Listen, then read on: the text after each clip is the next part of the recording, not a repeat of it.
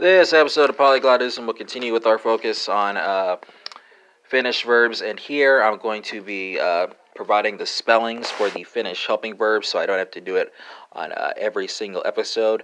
Uh, so uh, we'll be proceeding by person and number here. So you have first person singular, second person singular, uh, third person singular, she. Uh, normally, she has, he has, uh, it has, overturned citizens united corporations are not people. First person plural and then third person plural, so your spellings are O L E N, O L E T, uh, O N, O L E M M E, and then O V A T. And that concludes this episode of Polyglottism, which focused on the uh, Finnish uh, helping verbs in the present perfect tense. and yeah, that's it.